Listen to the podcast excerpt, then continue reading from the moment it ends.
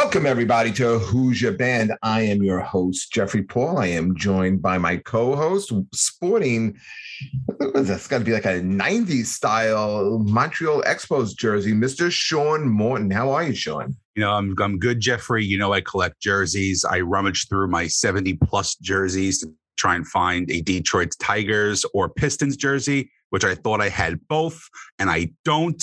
I was going to wear it in honor of our guest because I know he is from there. And I failed everybody. I failed everybody miserably. So I went with the Montreal Expos jersey. You know what? Let's bring in our guest because I've been trying to get this guy on the show, and he could attest to it for probably close to a year now. And I have been trying to get to work with this guy for probably 10 years because he is of the same ilk as me.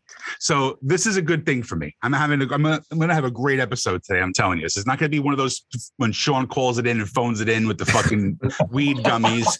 I'm fine. I'm good today. All right, so let's intro him. Okay, so this guy, you've seen him on America's Got Talent. He plays headlines clubs all over the country. He's a radio show host. Let's give it up, making his debut on this show, Mr. Kevin Downey Jr. How are you, Kevin? Thank you, gentlemen. I'm lovely. How are you guys? We're doing fantastic. Good. Hey, you know, I wanted to, I've seen Kevin and I've worked with him at Dangerfields and Broadway Comedy Club, mostly in the city. One thing about Kevin, I don't know, Sean, if you've ever seen Kevin live. Kevin is a very unique act. Mm-hmm. He really... It is. It's a great act. It's a very different. Like we have a lot of stand-up comics on this show, but Kevin has the most unique delivery for a comic with from very very well crafted jokes. Oh God, yeah.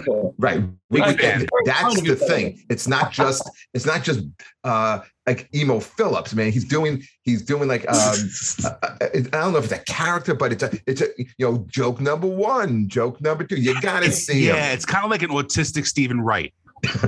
Yes, I love that. Perfect. Kevin, how have we not met yet? Where did you come up with that? Not met? I don't know. We're trying to. I was trying to get a show booked with us and our good friend Terry McNeely, and it's one of those things. It's one of those things where, like, and he says it best, where we're all of kind of like the same level at this point. Like we can headline on the road and stuff like that, but. When you're doing that, when you're all on the same level, your paths are constantly going this way. And it's very rarely that you ever get the chance to, Terry McNeely. I'm closing at a Dairy Queen in Gibraltar, Michigan. Yeah, pretty much. Yeah. Yeah. I'm going to go out like 3 days early. There's a bar down in fucking, in the middle of Cincinnati. Yeah. And the guy throws me like $40 and a bottle of gin and I'm good. Then I just like stay in my car for 2 days before I headline for $100. Ah, that's great. Yeah. Unfortunately, that's 100% accurate, too. Kevin, where did you come up with that delivery? Oh, you know what it was? I have such ridiculous anxiety about going on that I couldn't hide it. So I just sort of made it part of the act and I just sort of toned it down and just said, I want to be kind of a weirdo. And I just couldn't hide the jitters. So I just sort of threw that in and I've sort of smoothed the edges over the past third decades. So I don't come off as jittery, but that's how it started. Now it's just my being a weird beard, just to stand out and not be every other white guy telling one-liners. Well, that's it. That is like the key right there. You do stand out. Do you think that helped you advance as far as you did on America's Got Talent? Oh, yeah. I mean, if you look at whatever you want to pick, comedy, or music, people who have an act. And when I say an act, I don't just mean like jokes. You have to have an act. You have to have a persona. You have to have a visual appearance that people can look at and go, that's the guy right there. That's like you. It's all an act. That's why when I go on the road, there's always some hipster with his flannel shirt. And there's like, there'll be 8 of them. You can tell who the comics are. All you clowns right there. None of them stand out. They all look like each other. It's almost like they're trying to look like each other. And I just want to grab one and go, stand out. Yeah. Well, that's one of the great things about the three of us. We don't blend. Yes. Exactly. I like that. I hope so, man. I kind of feel sometimes is a problem for me, but I always love the dedication to the character that you do, Kevin. And I remember listening to, I think it was Opie and Anthony was talking about you because he said he was watching America's Got Talent. He goes, I don't remember that guy's name, but he described your act, and then they looked you up, and then do you remember something like that? I didn't hear about that, no, but before I knew Anthony, he came to Governors and he watched the show and then he went on air and said nice things about me. So maybe that's somehow related to the first conversation about the show. Yeah. So I think sometimes you don't remember a comic, but you say someone like Dustin Chafin, I don't remember that guy's name, but the guy who wore the cowboy hat, right. Or yep. The guy, that crazy guy with the hair, and you dress with the tie, and the vest, it's like you said, it's a look, it's an act, as opposed to guys who you say all look the same, and when you just describe them, you say, oh, is that one of the 7 guys we saw tonight, and they all blend in, mm-hmm. and they're unmemorable. Exactly. It was the guy with the flannel and the beard, and he had the black glasses, and he talked about weed a lot. Who's that guy? Right, or being unemployed. Yeah. Or if you're in New York, I remember one time I used to host the open mic at New York Comedy Club. Okay. And I remember it was like a great mic. I mean, everybody came to it, and we would have I remember one afternoon we had 33 comics who showed up. I mean, it was a long mic. 27 of them all took the exact same point of view. Guess what, Kevin? They were all against racism. Oh, well, thank God someone is. We got the flannel brigade against racism. That's just like hipster doofuses trying to get laid. That's all that is. Oh, yeah. Yeah, but I really thought that was a very bold point of view to take, that, in a room, in an echo chamber, 27 comics all had the exact same point of view. It really showed courage. That's courage. Yes. It's brave. Right, exactly. Yeah, to stand out. Yeah. I when I first started doing comedy, everyone was doing a, thank you, by the way, everyone was doing a, who's the boxer, the big boxer? Mike Tyson. Mike Tyson? Thank you. Everyone was doing Mike Tyson impressions. Everybody. Mm-hmm. And I thought, okay, don't do a Mike Tyson impression. But you would go to an open mic in the city and there'd be 28 comics, and easily 12 of them are doing that. I was doing this thing in Florida, and this guy goes up, and this is slightly different, but one guy's wearing shorts in a Hawaiian shirt. The other guy's wearing a suit, and they're both heavy set guys. And the guy in the suit goes up first, and he does an impression of Bill Cosby, and he does an impression of Donald Trump, and he kills with both of them. So the guy after him, dressed like a schlub, goes up and does the exact same two. He goes, I know he did it, and his might be a little better, but I'm going to do mine. And just eats it. Just fucking eats it. And which, the next thing I was sort of going to, wedge into is not only should comics have their own look, but fucking dress up. The comic should not be the worst-dressed guy in the room. And I've seen these clowns and not even nice sneakers, shitty sneakers, and not even a t-shirt, but an undershirt, a nice white one that's been around for a while, a little rip and tear. I'm going on stage. And I'm like, you look like the biggest piece of shit on the block. Who would pay to see you? I agree 100%. Unless you're at Tell and you can pull off those jokes, you're 100% right. And on a Saturday night, if you're doing someone's comedy show, if you're doing someone's fundraiser or a comedy night, you should I agree, should wear shoes in a college shirt. That's what I think. But know what I hate? Have you ever seen these lazy closing bits? Like Sean doesn't do it, and I probably wouldn't be friends with him if he did. Have you ever seen the fat guy closer when they kind of do the lap dance? Like Coleman Green? Fucking Sean called people out. I don't give a shit. I don't fucking care. Yeah, how many times I had a fucking feature for that fucking overgrown milk dud, and he pulls out a goddamn pair of size 60 white fucking Fruit of the Looms at the end of the bit. It's fucking horrifying. I have seen at least. I don't remember that part. Yeah, I've seen at least 3-4 comics do that one.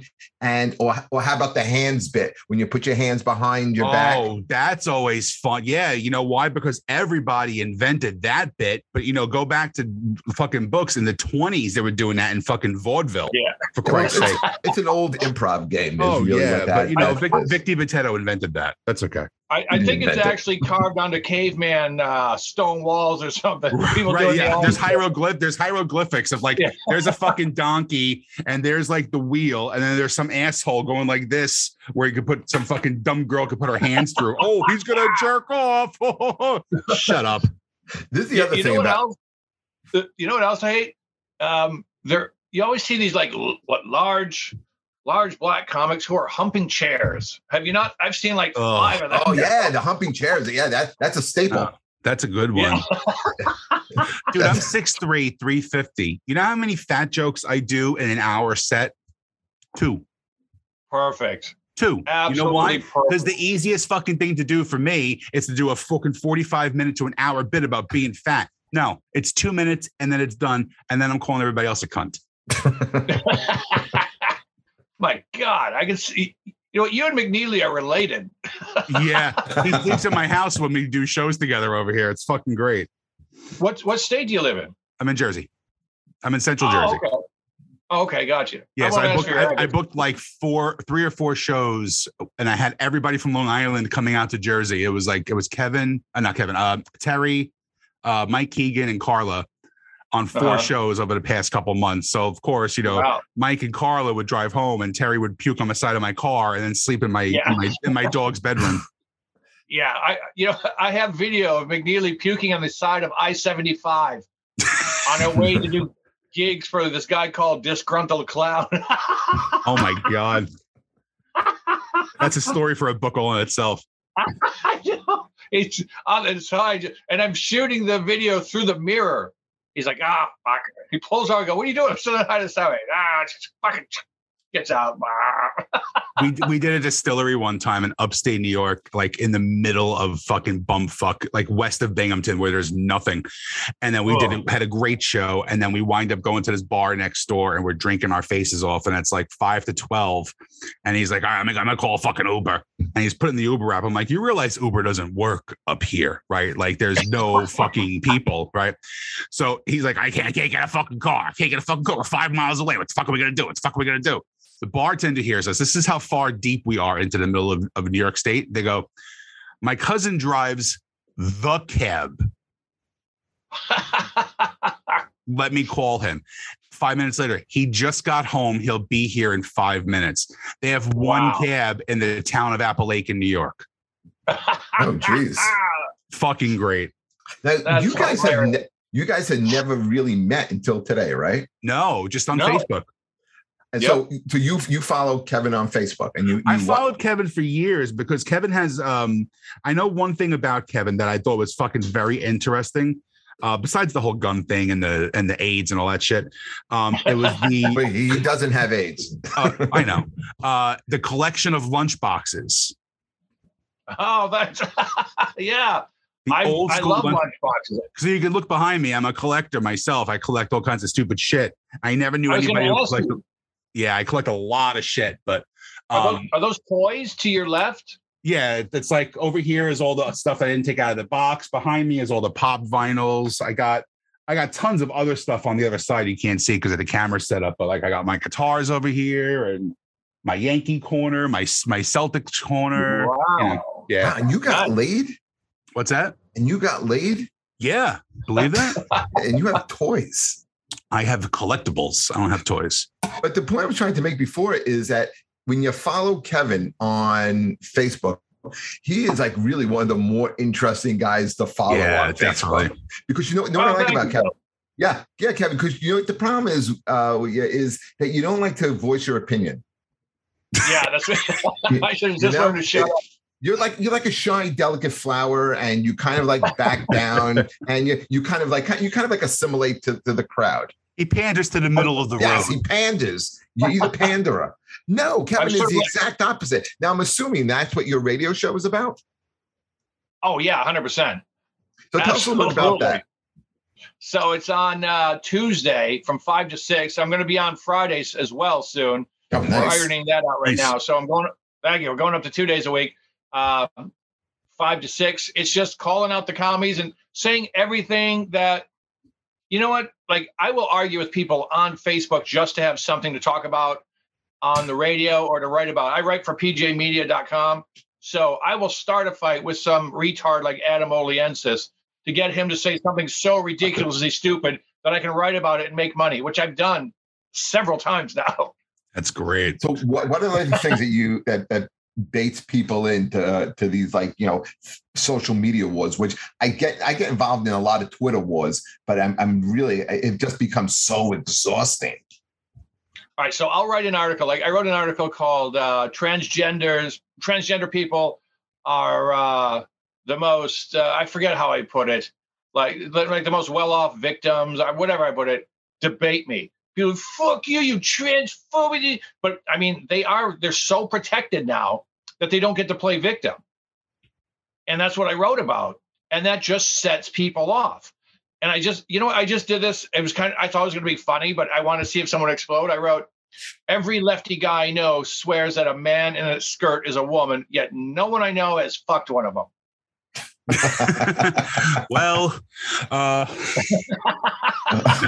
Sure. Would you like to? You can come out to us, man. It's okay. We have no problem with it. Purely for the bit. Remember, Sean, if you're drunk, it don't make you gay. That's true too. So, Kevin, let me ask you. The rest stops. So, let me ask you guys this: what's your take? I think I have an idea, but what's your whole take on these with transgendered women participating in women or collegiate women's sports? I did a Chrissy Mayer show about a year ago, and you know she always does the porn stars on there, mm-hmm. and I was very honest with her. I had a transgender porn star on there. You know, she's very pretty. You know, very pretty, whatever, huge rack, huge cock. They showed the pictures, everything, right? Serious, it's the truth. And I said, listen, you know, I never really, I'll say it here because no one listens to this shit, but I lean way right, okay? But I also have, you know, a lot. I tend to be more like socially liberal and financially conservative, you know? Me too. So yeah. I'm very middle ground, you know? And I'm a huge... So, wait, so you're saying you have common sense? Yes, exactly. Okay. So I have a lot of friends who have children who are transgender, and I have comic friends who are transgender, and friends in my personal life who are transgender. And I believe that they have every single right to do anything that any normal heterosexual man or woman should do, but they should not play sports. They should not do it. It's an unfair advantage because no matter what, if you have a transgender woman who is a biologically born a male, I mean, physiologically, they're still a man, you know, right. You can change your genitals, you can change your breasts and stuff like that, but your genetic makeup is still a man, and your bone structure is different. Your muscular structure is different. You know, there's certain things that are just different. And I just don't believe in that. And she was like, well, they should have divisions in every sport for transgender people. I'm okay with that. I go, well, how are you going to have a transgender baseball league? Do you think that there's literally going to be 8 teams worth of transgender baseball people that are good enough to play in the fucking major league? But in college swimming, you can. I mean, what Leah Thomas is doing is making a mockery of every record in the women. I just don't agree with that. I just don't agree with that. I mean, that's just my personal opinion, but I mean, yeah, you can't exclude somebody because if you tell them they have equal rights to everybody, I get it. It's just a personal opinion that I believe that it's kind of the cards are kind of decked against you in that way. What do you think, Kevin? What do you think? Have you followed this whole Leah Thomas stories? I've written about Leah Thomas. Frankly, it's a little embarrassing to me that I get it. He thinks he's a woman. He's not. And instead of saying, look, you have some issues, we should probably work on them, they go, you are a woman and you are the best woman. And there are like real women who they can't speak up because they don't want to be kicked out, because this is a bad time to have a differing opinion. The coach from what do they call it now? The Commanders, Washington. Oh, yeah. We were going to have Mike Westhoff on today. He's the he was the assistant coach, and you know who Mike Westhoff is? He's special teams coach for the Jets. We're gonna have him on in a couple of weeks, but that was something I wanted to discuss. Yeah, so the assistant coach for the Commanders, he just said it. He just stated an opinion. He just stated an opinion, and refresh my memory on what this was about. So he said that January 6th was not wasn't nearly as bad as the BLM Antifa riots, and he's 100% right. But he got fined $100,000 for saying it, even though players have taken a knee for the past three seasons and gotten away with it. Now that's insane to me. So that's telling me if you don't think the way the Politburo wants you to think, you will be punished. And that's why these girls and these swim teams, they tried to keep quiet for a while. Then they finally broke. A few of them said, no, this is insane. That is a man right there. That's a man with long hair. It doesn't matter what he says. If someone says, I'm a woman now, and the world's supposed to bend over for that person, that's insane to me. That person deserves to exist. Have at it. Buy all the, you know, miniskirts you want. But don't think that real women's rights should be thrown under the bus because the chick with a dick suddenly wants some attention. I don't buy it.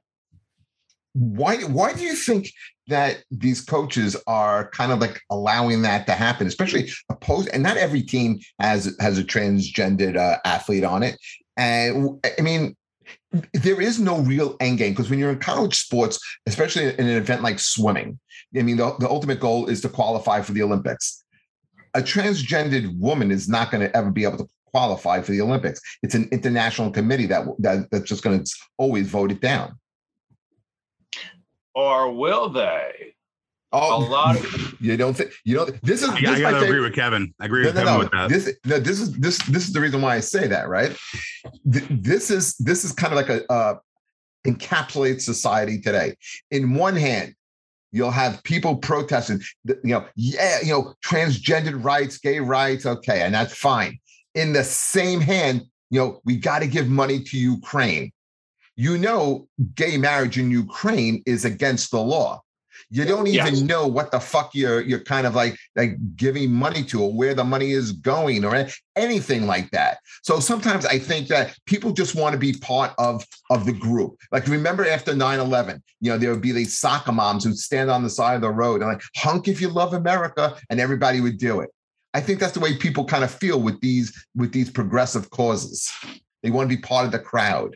Sean, you want to go first? Yeah, I have never once changed my Facebook profile picture to have the little banner on the side. I got my vaccine. I got my shot. Did you get yours? Or, free Burma. Protect Burma. I've never done that in my fucking life. Like, my aunt is guilty of that. My aunt has had one Facebook profile picture, and it says she has 97. Right. So I scroll through and it's just happy Easter, happy July 4th, happy Memorial Day, and it's people just don't think for themselves.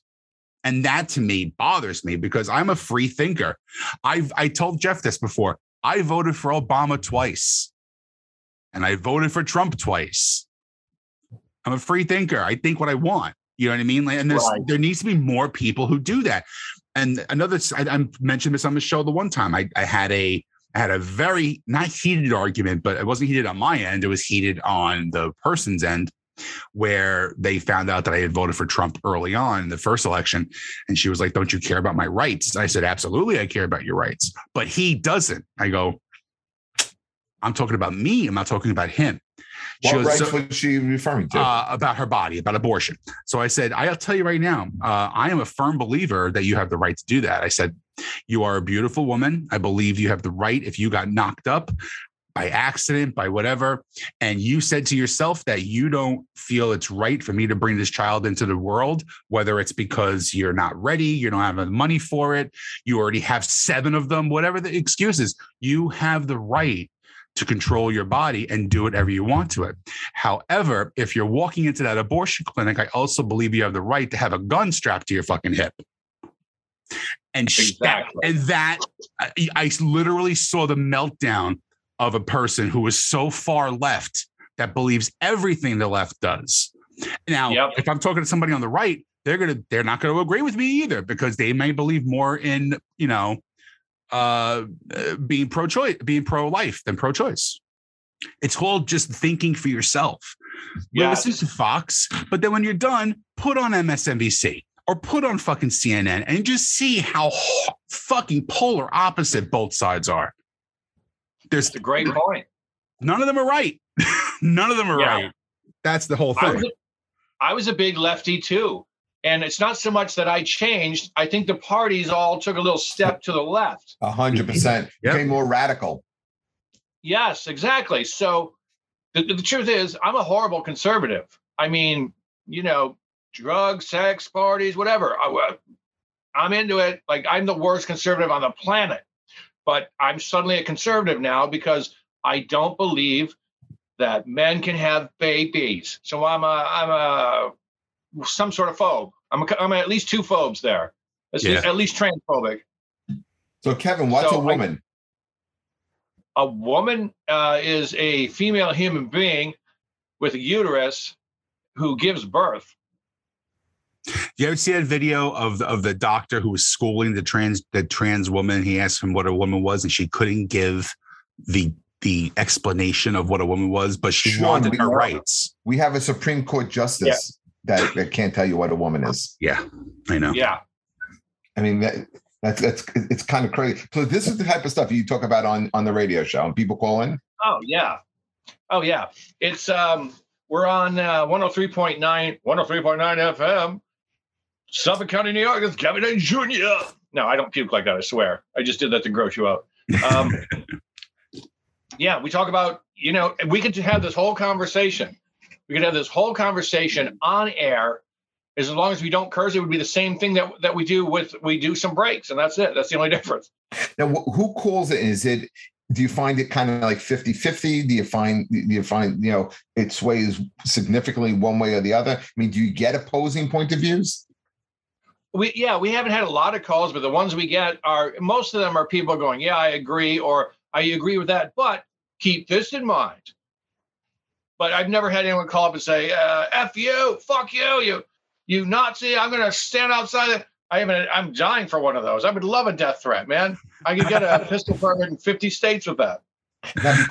Now, because of your point of view, and you're so outspoken about it, and like you don't hide it or anything like that, does it sometimes prohibit you from working certain clubs or, you know, or costing you relationships with other comedians? Okay, so there's a couple of comics / bookers who don't book me, and that's fine. I mean, we could probably go through who they are, but I have made so much more money from politics on the right than either of these clowns could have booked me into. So I've got a couple of goons. They're probably going to watch this, and they're going to look where my next gig is. They're going to send an email saying, you shouldn't hire Kevin Downey Jr. He's a white supremacist who writes white supremacy articles for the white supremacist website, pjmedia.com. Kevin, hold on a second. Is that term starting to lose some of its sting, being labeled a white supremacist, just like being labeled a racist? Because if you overuse it or misuse it, you know, it starts to become desensitized. Yep, there's a word for that. I can't remember what it is, but there's a word for you use a phrase too often or a word, and it loses its meaning. Absolutely. I read about this. I'm telling you right now, there's no organized white supremacy in the United States. We've had more black supremacy attacks than white supremacy attacks in the past year. Okay. Go to pjmedia.com. It's all there. The guy in Waukesha, he ran over 67 white people, white or black supremacists. All he did was say, I hate all these white people. Let's kill these white people. And I love Hitler because he killed Jews. Frank James, a subway shooter, black supremacist. Black supremacist shot a cop in the head in Florida around 7 months ago. He was on the lam, as they used to say, and they caught him on some black supremacist property in a treehouse. Like, there's way more of a problem with black supremacy in this country than there is white. And if you want to talk about murder rates, black people kill twice as many white people every year as white kill black people. That's an FBI stat. That's not me talking. And I love when people go, that's so racist. No, facts aren't racist.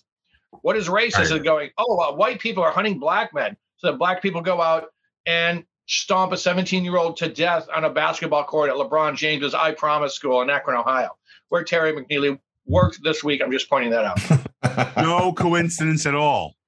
No, none. I like how it comes back to McNeely. Always. Yeah, that's how my life is. It really just circles back to Terry at some point. No, but that's a very interesting show, and I think it's very hard for right-leaning comedians sometimes to get not to get work. I mean, there is work to be had, but I think it's stupid to kind of like limit where comedians could work based on their political affiliation. It does suck. But like, I never talk about politics on stage. I think you know that, Jeff. You've seen me work before. I've never touched on politics or religion or anything on stage. Never once. I used to do one joke. That was it. I was like, if you ever thought like 10 years ago when you're watching The Celebrity Apprentice, if that guy with the really horrible hair and thinks he's God's gift to fucking women was going to be president, I would say, yeah, goddamn right, I'd vote for Gene Simmons. That's the only joke I ever did as far as politics goes. But, you know, I say this to our friend all the time too, is like, you know, I see his calendar and his calendar is stacked, but it's in red states. Yep. You know, so is it worth talking about it and then having to drive 5 and 6 hours for a gig? Or is it better to just kind of maybe talk about it on something like this or talk about it on a radio show and have the ability to work anywhere you want to work? It's a tough call. It's a really tough call. I mean, you'll see guys like Gino Bisconti and Pat Dixon and Chrissy. I mean, you know, no, they're not really hurting for work too much. No, but, because they also have a full network backing them too. You know what I mean? It's a very different situation. It's not one person who's going out and going rogue. This is basically a network that is a right-leaning network, and that's totally fine. They have to have balance for everything. But yeah, that they're a little different. I think it's a little different situation. But you don't see it going the other way. You don't see someone who's leaning left and saying, hey, you know, you got to pipe down your... Because that's all of comedy except for that. Right. Yes. There's like 9 of us, and at least two of us are on this show. I don't know where you stand, Jeff. Are you with one? Are you on Sean's side and my side? He's one of us. Come on, okay. He's one of us. You know exactly where I stand on this. I know. Yeah, I have. We have a mutual buddy. Paul Bond, who you know, at one time he was contemplating, hey, kind of hanging this up, and me and him talked on the phone. I kind of talked him out. I was like, you know, it's like you can't let this get you down, because he was losing gigs because of his opinion. And I got to tell you, man, I respect the shit out of him for kind of like not compromising and believe being honest and being what you backing up with what you have to say.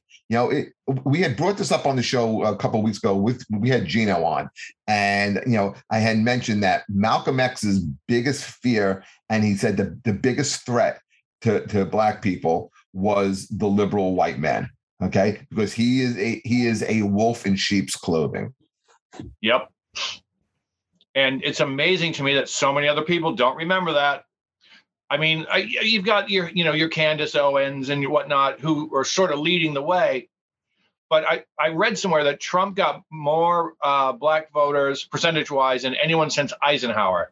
So that's a big turnaround right there, because Trump said it as it was. Black people have no tolerance for bullshit. White people frequently do. I can lie to a white guy. I'll go, oh, yeah, okay. Black guy's going, no, you shut the fuck up. You're lying to me. I know you are. Black people have no tolerance for bullshit. They love that direct approach. What do you see coming up in the midterm elections in November? I see they're probably going to cheat again. I hope they don't cheat enough to make a difference this time, but they obviously cheated last time. You can't watch 2,000 Mules and say it's not a smoking gun. It is a smoking... Infuriated me. A smoking fucking gun. In my home state of Michigan... which makes me mad, because now I'm like, okay, so they're cheating here too. Like, I expect it in Philadelphia, New York, but apparently Michigan's been cheating for years, and somehow I missed it. But I think, what Ann Coulter said it best. Anytime you find a big city that was built by Irish people, you're going to have cheating. And she goes, Detroit, Chicago, Philadelphia. She runs them down, St. Louis. And it's true. That's where it started, and it's still going. But I think the Democrats are going to get pounded. They have nothing to run on except for we're trying to take guns, which, keep in mind, I'm from Michigan. It's a very Like, my parents were Democrats. They were auto workers, but they had guns and they told dirty jokes. They're not going to give up their guns for Joe Biden. They're just not going to do it, especially if you live around Detroit, Flint, Grand Rapids. Those people want their guns. Yeah. For what reason? We know. We know. Well, listen, that's the thing, Sean, because when you live in a city like New York, Detroit, Chicago, you know, police response time is decent. But when you live in the suburbs, you live in the place in New York where you were. If you live somewhere all the way in Western Pennsylvania, where the local police station closed down at 9 o'clock, why do you have to protect yourself? It's true. So, you do need these guns. Do you think it's responsible gun owners that are doing these mass shootings, or do you think it's people who get the guns kind of illegally? The gun is not the issue. I agree. People don't understand this. It's a mental health issue. 100%. That's my point. That's what I'm trying to. It is not anything. These are an 18-year-old is not full. It doesn't have a fully developed brain. Number one. Your brain doesn't stop developing until you're like 23, 24 years old. So you don't have an opinion. You don't have the ability to hate that much at 18 years old, do you? I don't think so. I don't think you have the life experience to be able to hate something that violently. It's a mental health issue. It's not the gun. I had an argument. Can you blame people these days? 2 years of lockdowns. You've been indoctrinated. People, I think, are frustrated, and there's no one to really express your frustration to. I think people just kind of like lash out. I think people are just kind of like, they just kind of snap, and that's the scary thing, because you don't know where it's coming from. I agree with that. Let's switch gears a little bit here, because Kevin, how many cocks have you sucked in your life? Anyway. Yes, that was the other thing I wanted to talk to you about, Kevin. How many cocks did you suck, and which one tasted the best? Oh, the shoes are coming off. The shoes are coming off. He's using other people's hands. Kevin, you're a big 80s music guy, right? Because the show is called Who's Your Band? Who do you listen to? What kind of 80s music? And you said new wave. I mean, that could be modern English to The Cure and The Smiths. Who did you listen to growing up? Mostly modern English, The Cure, and The Smiths, I would say. So I nailed it. I listened to all of them. Echo and the Bunnymen, Bauhaus, everything you can think of. And you know what? I still do, because Jessica, my Puerto Rican, bisexual, gun-toting, Trump-loving fiancé, has Sirius in her car. Yeah. So we listen to First Wave a lot. Anything new wave-ish. I mean, there's some stuff I probably hated, but mostly I still listen to all of it. And I listen to surf music. Duran Duran is probably my favorite band in history. I mean, people are like, oh, Duran Duran, really? I mean, they've been cool for decades now. They're as old as U2 and way better. That's all anyone needs to know about Duran Duran. They've been at it as long as U2, and they're better. Have you gone to see them? Oh, yeah. Oh, numerous times. And John, I would say, yeah, I would say their bassist is one of the best bassists in music today. And very underrated. Yeah, he's very underrated. He's great. He will be back for the Rock and Roll Hall of Fame, too, by the way. Yes, which absolutely. I think would be very, very cool. Be nice to see him on stage again with them. Yeah, that's a great thing that they, I feel a little overdue that they should have gotten in. Because when you talk about like the real heart of the mid 80s, I mean, Seven and the Rag Tiger and what was the other? And Rio are probably two of maybe the biggest albums of the 80s. Yeah, they've got a huge. And remember when what was that thing going on? A Farm Aid or something for the poor people of, and remember Phil Collins did a concert in England. Oh no, that was for Ethiopia. That was right. Ethiopia, yes. Yeah, that was Live Aid. Live Aid, thank you. When that came out, Duran Duran had their James Bond cover, or not cover, but their James Bond theme. View to a Kill. View to a Kill, which was #1. So when that happened, they were like the biggest band on the planet. And you know what? Like every other band, they've had their ups and downs. And they're kind of like Pink Floyd. Like you find an album you didn't know they recorded. You're like, what? When was this? I didn't even know about this one. Like they have so many albums over the years. And they do a great cover of Crystal Ship by The Doors. And they do White Lines. Yeah, like, that was a great, that was on their covers album. Yeah, White Lines is by Grandmaster Flash. Man, they fucking, they rock that dude. Yeah, I think they're fucking great. That's a great cover. That you're 100% right with that. I think I think that my favorite album is probably their first one, because I love Planet Earth. I love Save a Prayer. I think there's such great songs, you know. And you know, and you think, and you could see as once they got into the 90s, you know, they really became like, you know, better musically. Yeah. Oh, yeah. The album you're talking about, I think, has Hold Back the Rain. Great song. I forgot about that one. Love it. Yeah. Hold Back the Rain, New Religion, great songs. I was listening to them when they were Arcadia. I mean, that's how much of a... Like, I mean, look at me. I mean, I dressed like them on stage. What do you mean you listened to them when they were... Because they became Arcadia after Duran Duran. Remember, they took a little bit of a break, and you had Power Station with two members. Yep. And then you had the other three that went on to do Arcadia, which had the big hit Election Day. Yep. I kept buying all of that stuff. Then they came back. They had a song called Reach Up for the Sunrise in, I think, 2003. That was a huge hit. Like, they just have decades of hits.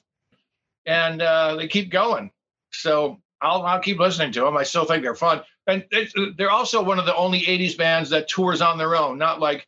It's 80s night at the Brookhaven Theater. Come see Hazy Fantasy and like 9 bands you didn't give a fuck about. Yeah. We'll have one reference. Hazy Fantasy.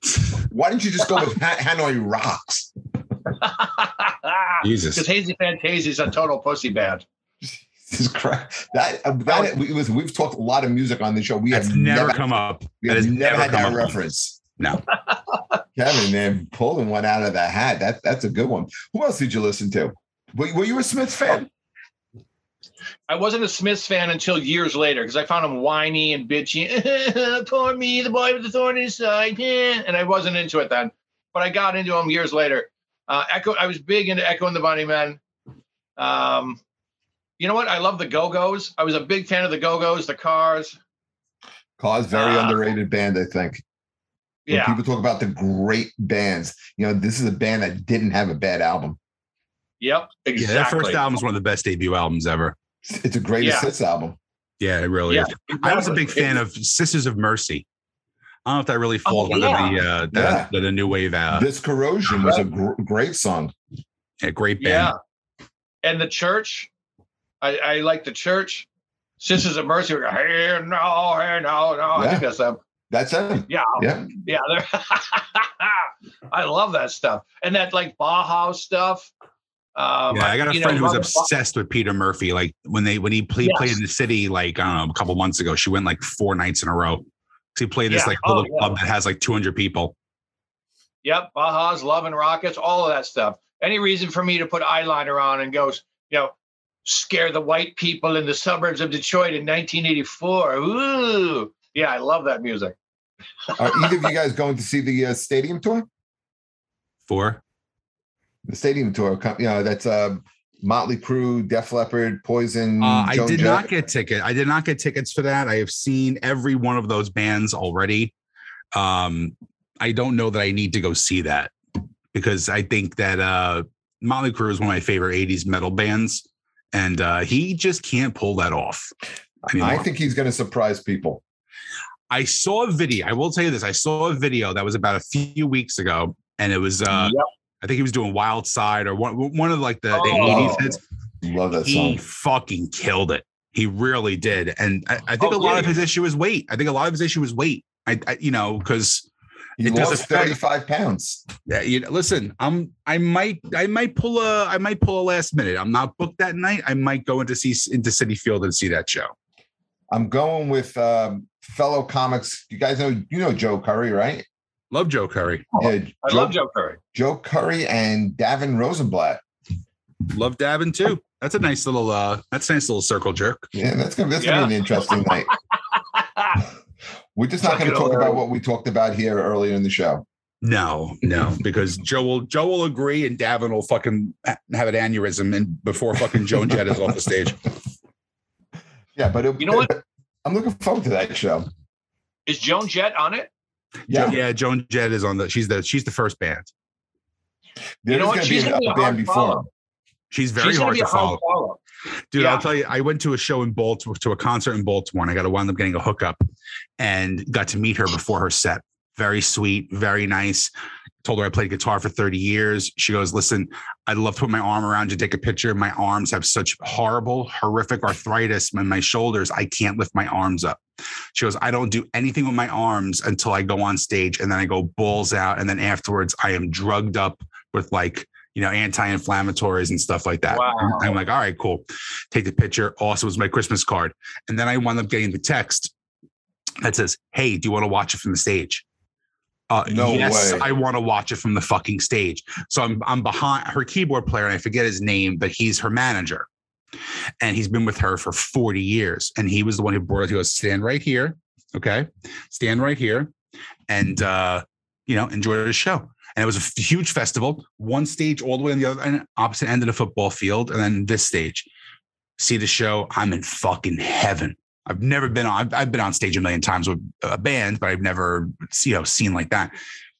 We went to see another band called Dropkick Murphys. That's the reason we went for this concert in Baltimore. I get off the stage after Joan Jett. We start walking to the other stage. We saw one song and said, they can't fucking top that. We're out of here. We wound up going to the bar instead. Yep. He is a monster on stage. Yeah.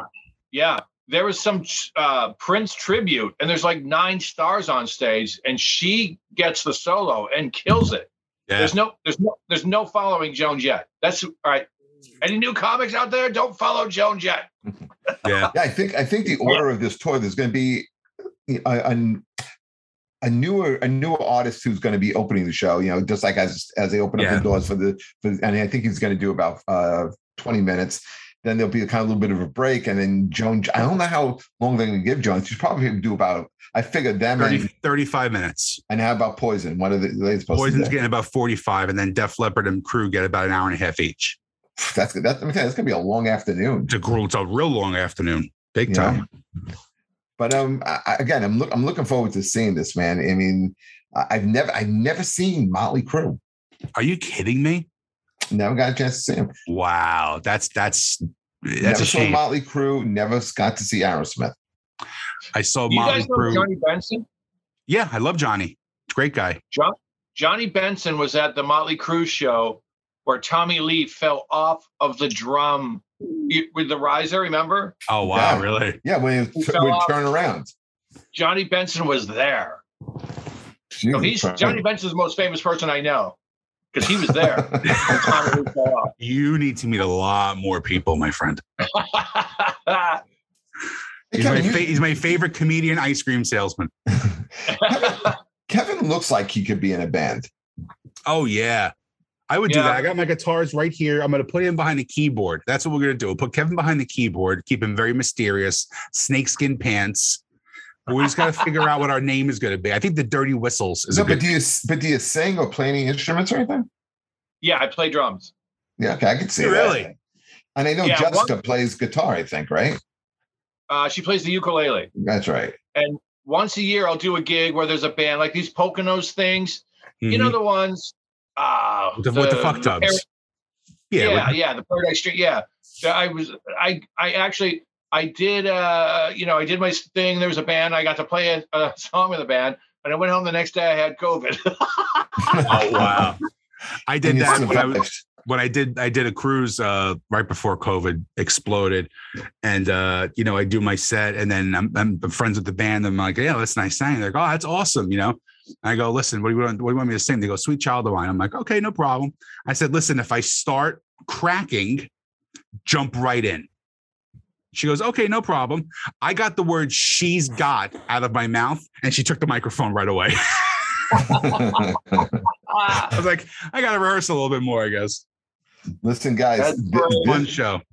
This was a lot of fun. But we got to wrap this up because we only got an hour on this. So, Kevin, man, It's been a long time. Thank you so much for coming on. Yeah, sorry we couldn't make it happen sooner, man. But let me know. I'll do it again. This is a lot of fun. And let's try and set something up on the road. Look, we got to do some drinking soon, eh? Yeah. I agree. I have 97 bottles of bourbon upstairs. Perfect. All right, guys. Thanks for having me. I'll talk to you again. Kevin, thank you very much. Take care, everybody. Subscribe. We'll see you soon.